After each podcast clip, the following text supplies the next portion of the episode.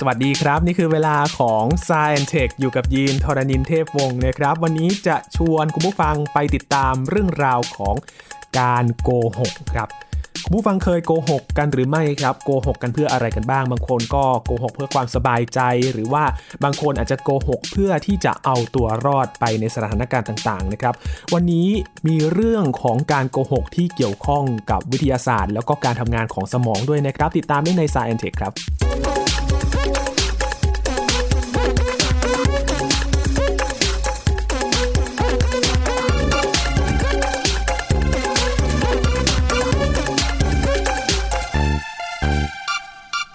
รื่องของการโกหกนะครับเป็นบางคนอาจจะบอกว่าเป็นเรื่องที่ไม่ดี บางคนอาจจะบอกว่าเป็นเรื่องที่ดีก็ได้นะครับ บางคนเขามีเหตุผลของการโกหกของแต่ละคนที่ไม่เหมือนกันนะครับ วันนี้จะมาดูกลไกของสมองของเรานะครับ รวมถึงการทำงานของร่างกายเกี่ยวกับการโกหกกันบ้างนะครับ ว่าจริง ๆ แล้วเราโกหกกันไปเพื่ออะไรกัน วันนี้คุยกับอาจารย์พงศกรสายเพชรนะครับ สวัสดีครับอาจารย์ครับ สวัสดีครับคุณยีนครับ สวัสดีครับท่านผู้ฟังครับ เรื่องวันนี้นะครับมีแรงบันดาลใจเกี่ยวกับการเลือกตั้งสหรัฐครับอาจารย์ครับขออนุญาตแซวกันตรงนี้เลยนะครับครับสำหรับประธานาธิบดีคนปัจจุบันนะครับ ที่เขาก็ยังบอกว่าการเลือกตั้งนี้มันมีเรื่องที่ผิดกฎหมายอยู่ หรือว่าเขาบอกว่าเขา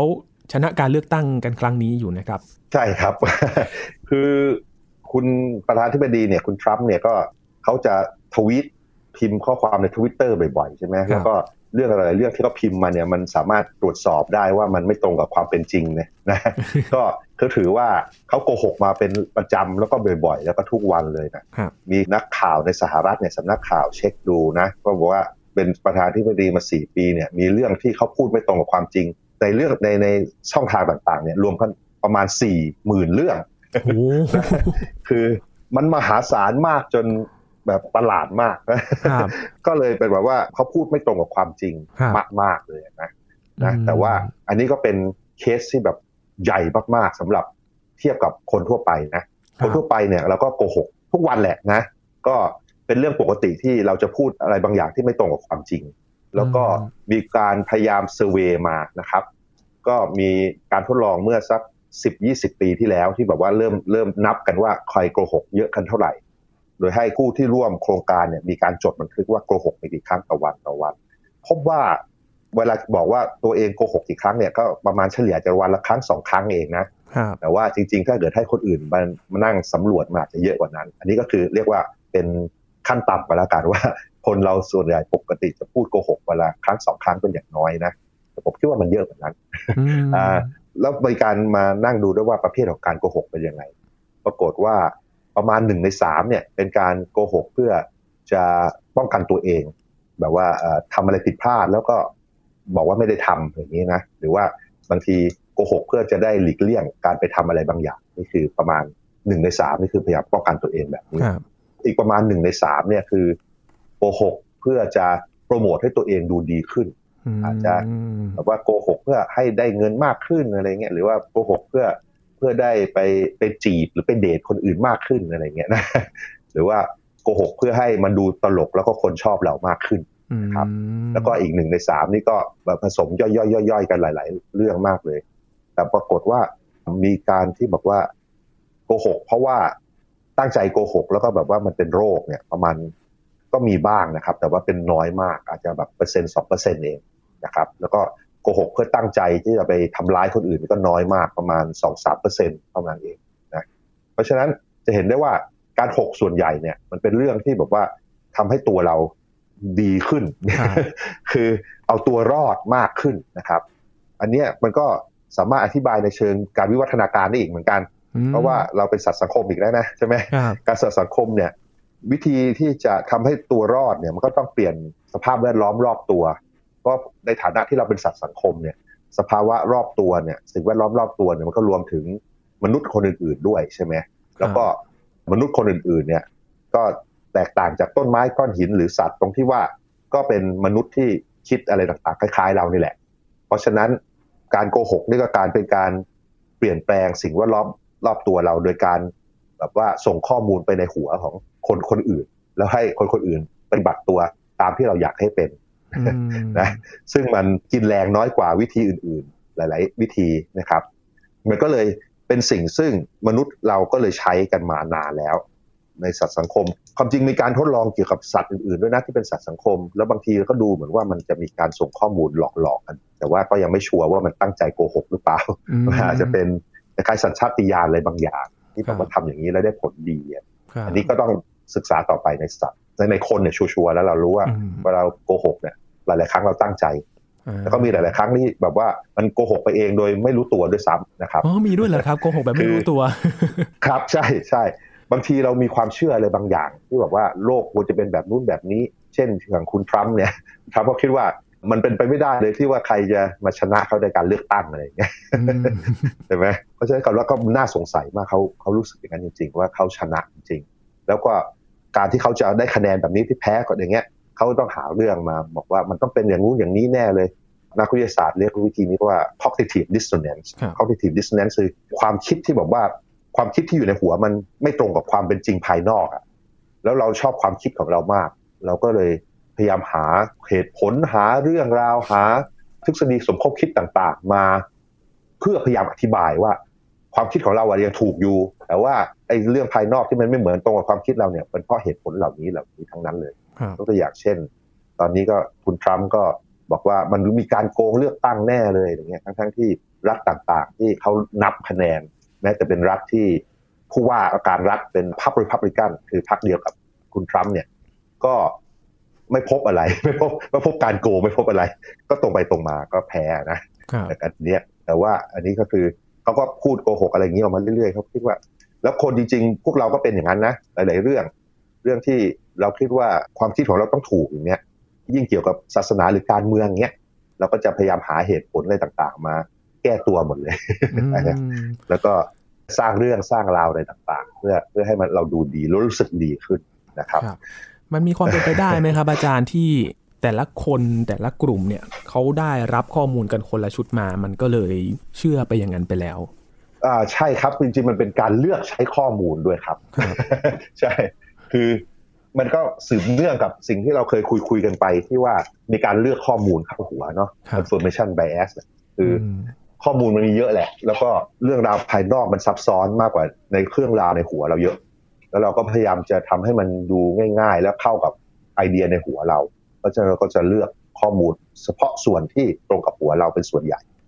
ก็อันนี้ก็เป็น confirmation bias แล้วก็ เรื่องราวที่เรามีในหัวเนี่ยมันบางทีมันก็ไม่ตรงกับความจริงแต่เราก็เชื่อว่ามันเป็นจริง ๆ แล้วเราก็ไปเผยแพร่ต่อนะแล้วก็เลยมีเหตุการณ์ที่ว่าแต่ละคน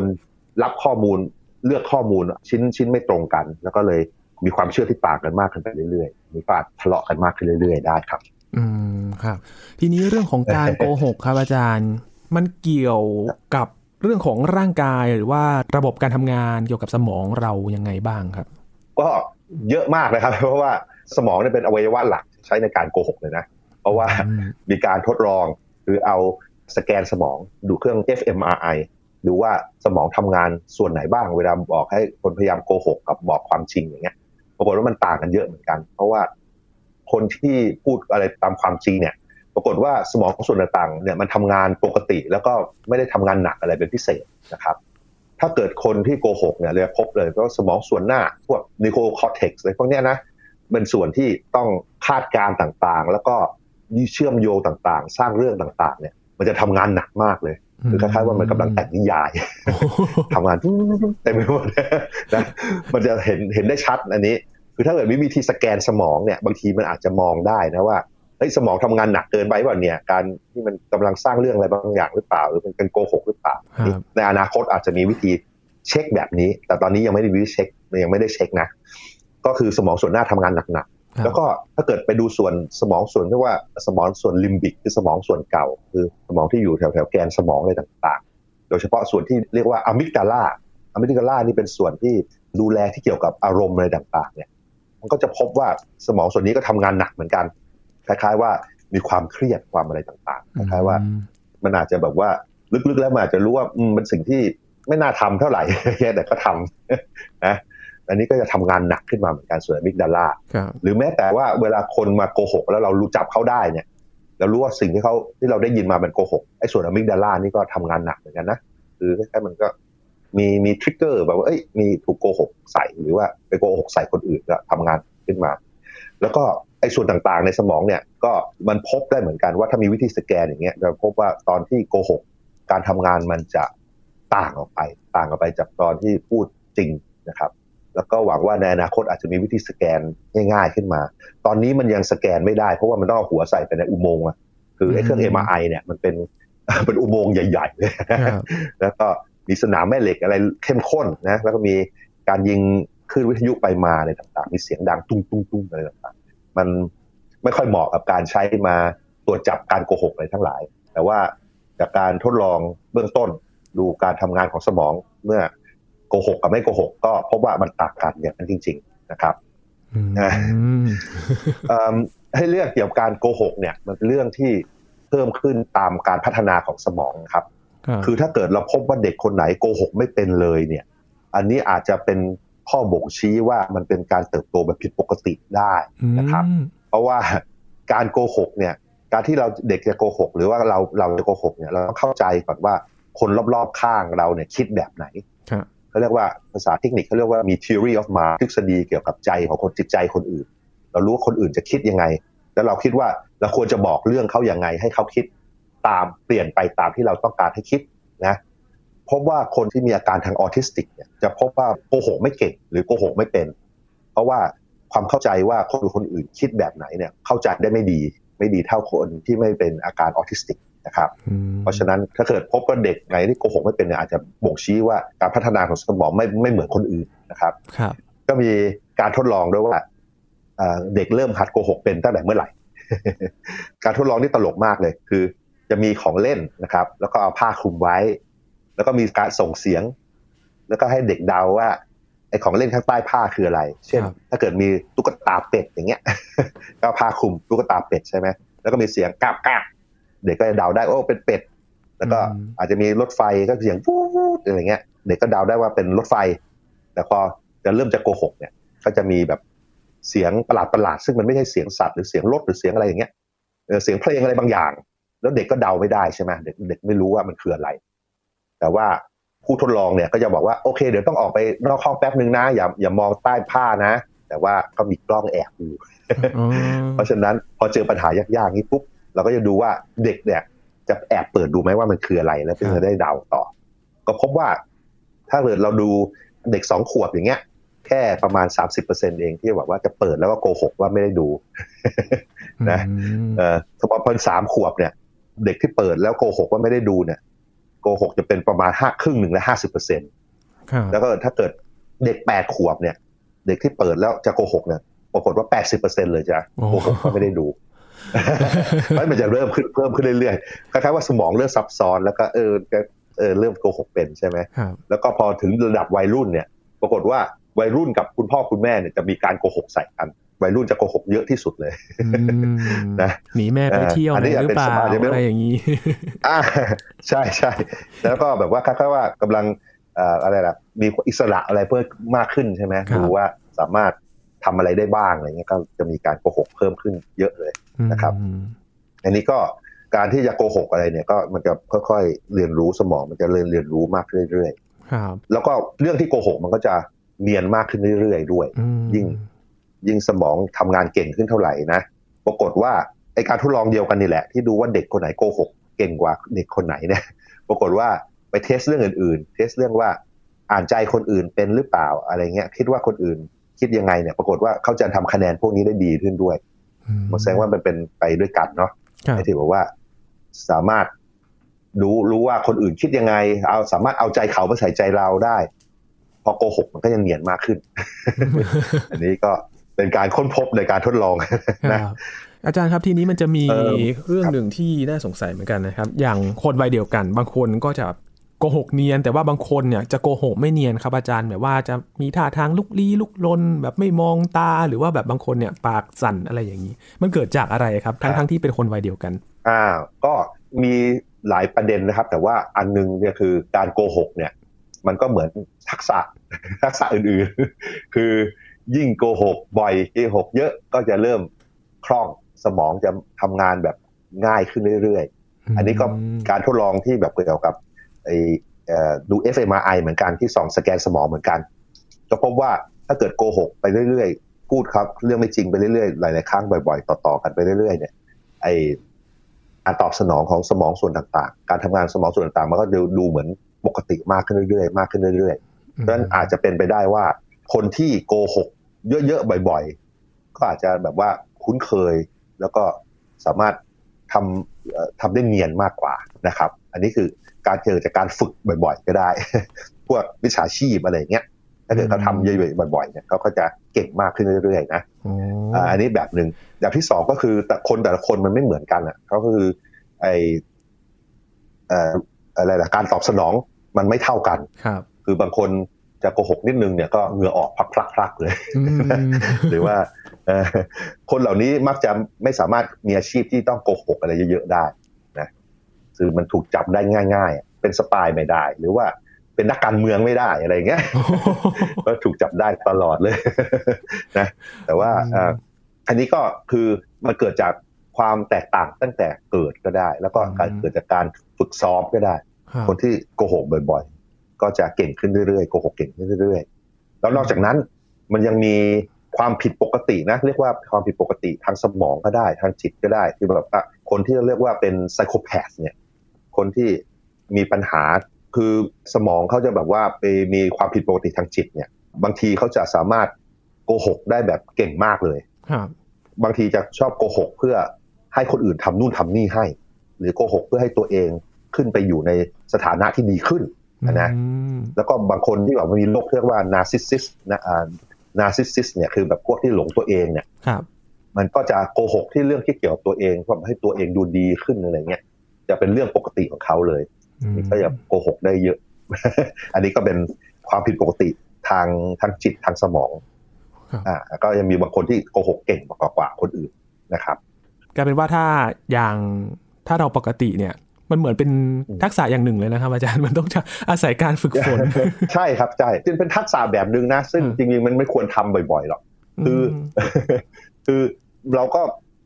บอกว่าไม่ควรโกหกนะแต่ว่าเราทุกคนก็โกหกบ้าง เพราะว่าบางคนเราก็พยายามโกหก เพื่อไม่อยากให้คนอื่นเสียน้ำใจหรือเสียใจใช่ไหมครับอันนี้เป็นเรื่องที่โกหกบ่อย ๆ คนทั่วไปจะโกหกเรื่องประมาณอย่างนี้หรือว่า คือโกหกแล้วรู้สึกดูดีอะคือเราคือเราทุกคนอะเราต้องการเราต้องการรู้สึกว่าตัวเราเป็นคนดีนะเพราะฉะนั้นเราก็มักจะไม่โกหก มักจะไม่โกงคือมันมีการทดลองดูด้วยว่า ถ้าเกิดโกหกแล้วได้รางวัลมากขึ้น ปรากฏว่าคนส่วนใหญ่เนี่ย จะโกหกนิดๆหน่อยๆเท่านั้นเอง ไม่โกหกมากแล้วเพิ่มไปเรื่อยๆต่อไปเรื่อยๆเพื่อให้ได้รางวัลมากขึ้นและรางวัลมากขึ้น อันนี้เราเดาว่า เป็นเพราะว่าคนส่วนใหญ่เนี่ย คิดว่าการโกหก เยอะไปมันไม่ดี แล้วก็เราคิดว่าเราควรจะเป็นคนดี เพราะฉะนั้นเอาเปรียบนิดๆหน่อยๆอะทุกคนมักจะทำแต่ว่ามีคนน้อยคนเท่านั้นที่แบบว่าจะโกหกเพื่อให้ตัวเองได้รางวัลมากขึ้นเรื่อยๆมากขึ้นเรื่อยๆนี่จากการทดลองนะครับเออบางคนก็จะมีการโกหกธรรมชาติของเรา แบบเพื่อความสบายใจเหมือนกันนะครับ อันนี้ยีมีเคสของตัวเองนั่นแหละครับ ก็คือคุณพ่อคุณแม่จะโทรมาถามว่ากินข้าวหรือยังอะไรอย่างนี้ครับทั้งๆที่ยังไม่ได้กินเราก็จะตอบเพื่อความสบายใจ เพื่อเขาเป็นห่วงอะไรอย่างนี้บอกกินแล้วทั้งๆที่ยังไม่ได้กินอะไรอย่างนี้ใช่ใช่อันนี้ครับ นี่คือปกติของคนทั่วไปจะเป็นประมาณนี้ครับนะพวกที่โกหกเพื่อไปเอาเปรียบชาวบ้านเนี่ยจะน้อยไม่เยอะเท่าไหร่นะจะน้อยลงไปเยอะอะแสดงว่าพวก มิจฉาชีพอะไรอย่างนี้เราก็สงสัยไม่ได้เลยว่า มีการโกหกที่แบบเชี่ยวชาญอยู่แล้วอย่างนี้หรือเปล่าครับอาจารย์ ก็คือมิจฉาชีพที่ประสบความสำเร็จเขาต้องโกหกเก่งใช่ไหมคือมิจฉาชีพที่เราจะเจอเนี่ย มักจะเป็นมิจฉาชีพที่อยู่มาทำมาเยอะแล้ว แล้วก็พวกที่ทำมาเยอะแล้วเนี่ย ก็แปลว่าเขาถูกจับได้น้อย ก็แปลว่าเขาได้ทำได้ฝึกฝนมาเยอะ เพราะฉะนั้นพวกนี้ก็จะ เชี่ยวชาญนะครับกลายเป็นว่าเป็นความเป็นห่วงอย่างหนึ่งเหมือนกันนะครับ อาจารย์ยินนึกถึง ถ้าสมมติว่าที่มาของเขาครับ การใช้ชีวิตของเขาเขาอาจจะเติบโตมาจากการโกหกมาตั้งแต่แรก อันนี้ก็น่าเป็นห่วงเหมือนกันนะครับอาจารย์อ่าครับ อันนี้ก็ขึ้นกับสภาพการเติบโตสภาพแวดล้อมที่ขึ้นมา เพราะว่าหลาย ๆ คนเนี่ยสังคมที่มีการโกหกมากขึ้นเนี่ยมันจะเป็นสังคมที่แบบว่าทำผิดพลาดอะไรแล้วจะถูกลงโทษถูกว่ากล่าวเยอะนะครับ แม้แต่แบบว่าเอากลับไปที่คุณทรัมป์อีกแล้วกัน คุณทรัมป์เนี่ยก็มีหนังสือที่ว่าหลานสาวเขาเขียนนะครับคือบอกว่าการเลี้ยงดูในบ้านบ้านของทรัมป์เนี่ยมันเป็นยังไง ถ้าเกิดเราเราไปอ่านหรือไปฟังเนี่ยปรากฏว่าเราจะไม่ค่อยแปลกใจว่าคนอย่างนี้เลยโกหก เยอะ เพราะว่าคล้าย ๆ ว่าบ้านที่เขาเติบโตมาเนี่ย คุณพ่อที่เลี้ยงมาเนี่ย ใครที่ทำไม่ถูกใจทำอะไรผิดพลาดไม่ถูกใจเนี่ยจะถูกว่าถูก ด่าถูกอะไรเยอะเลยอืมถูกแบบตัดเงินตัดเงินอะไรต่างๆ เยอะนะ แล้วก็กลายเป็นหมาหัวเน่าอะไรอย่างเงี้ย เพราะฉะนั้นใครที่สามารถประจบ สามารถโกหก แล้วก็ทำให้ตัวเองดูดีได้อะไรอย่างเงี้ยก็จะได้รางวัลในการเลี้ยงดูแบบนั้นครับนะแล้วมันก็เป็นอย่างเงี้ย แล้วเราก็เห็นคือในหนังสือประวัติตระกูลทรัมป์เนี่ย ก็เลยทำให้เราเออ ก็อาจจะมีผลทำให้เขาเติบโตมาเป็นคนแบบนี้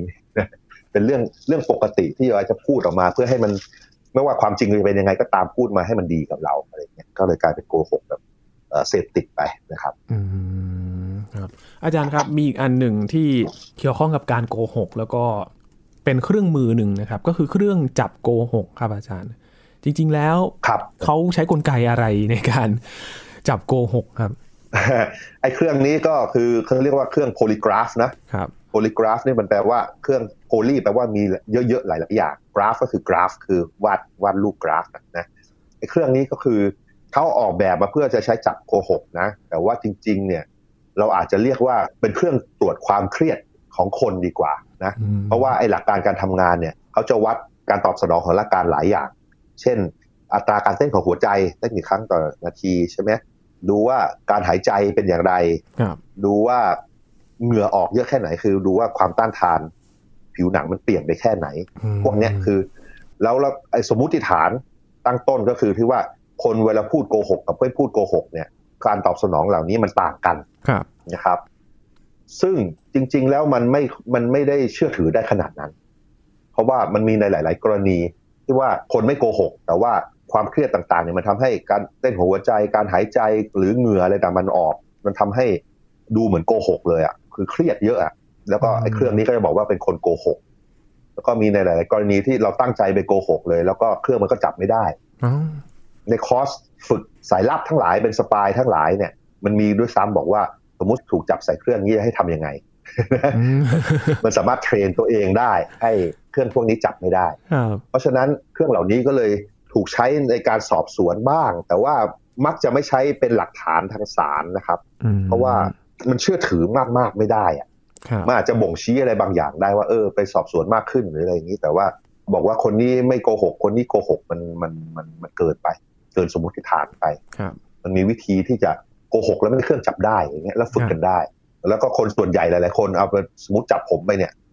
แล้วผมไม่รู้ว่าผมทำอะไรผิดเนี่ยอืมแล้วก็มาใส่เครื่องเงี้ยผมก็คงเครียดแล้วล่ะกดดันนะฮะอาจจะเหงื่อออกอะกดดัน พูดพูดผิดผิดถูกถูกๆเพราะปกติก็พูดผิดผิดถูกถูกๆอยู่แล้วนะหรือหัวใจหัวใจเต้นอะไรเงี้ยก็เครื่องมันต้องฟันธงได้ว่าโกหกอยู่แน่เลยอะไรเงี้ยอืใช่ไหมเพราะฉะนั้นอย่าไปคิดว่ามีเทคโนโลยีจับโกหกแบบนี้นะครับครับอย่างที่พูดไปตอนต้นคือ ในอนาคตอาจจะมีวิธีที่ดีกว่านี้ คือดูการทำงานของสมองโดยตรงเลยครับถ้ามีวิธีสแกนสมองใช่ไหมอันนั้นแต่ว่าตอนนี้มันยังเทคโนโลยียังไม่ได้มันไม่สะดวกเครื่องมันใหญ่ไปก็อืมในอนาคตดูว่าจะมีหรือเปล่า แต่ตอนนี้เครื่องโพลีกราฟคิดว่าเอิ่มไม่ดี ใช้ใช้ยืนยันไม่ได้นะครับครับ มันมีอีกอันหนึ่งครับที่มันเป็นของเล่นเหมือนเป็นเครื่องเล่นนะครับ อาจารย์ที่เอามือเสียบเข้าไปแล้วเวลาเล่นกับเพื่อนอะไรอย่างเงี้ยครับ อาจารย์ที่แบบว่า ให้เราพูดอะไรสักอย่างหนึ่งแล้วก็กดไปว่าเราโกหกหรือไม่มันก็จะมีการช็อตไฟฟ้าแบบนี้ครับ อาจารย์ อันนี้ก็มีเอ่อมีสองแบบนะครับ มีอย่างน้อยสองแบบ ไอ้แบบหนึ่งเนี่ยคือตรวจความต้านทานของผิวหนังของเรา ก็คือคอืมล้ายๆดูเหงื่อดูอะไรนี่แหละครับนะครับว่าพูดโกหกแล้วมือชื้นมากขึ้นอะไรอย่างเงี้ยอืมอันนี้ก็ถ้าเกิดความชื้นมันมากพอที่จะทำให้ความต้านทานลดลงถึงระดับหนึ่งเครื่องมันก็ โอ้พูดโกหกแน่เลยแล้วก็ปล่อยไปช็อตไปอีกอันหนึ่งก็คือไม่ได้ตรวจอะไรเลย แต่ว่ามันสุ่มเอาคือช็อตมันสักกี่ยี่ห้าเปอร์เซ็นต์เลย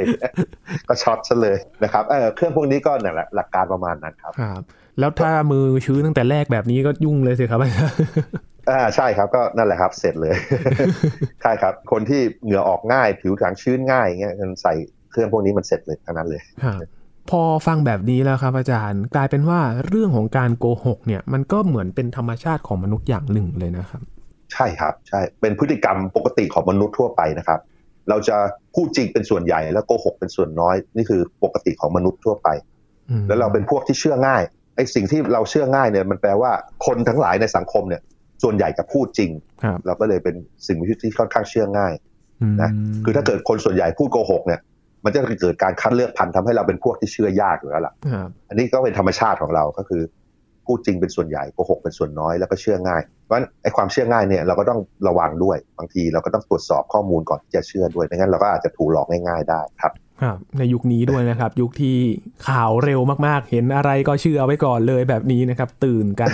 เร็วมากแบบนี้ก็ต้องระวังกันด้วยนะฮะบางทีอาจจะเป็นข่าวลวงการโกหกก็ได้นะครับ นี่คือเรื่องของการโกหกนะครับ ที่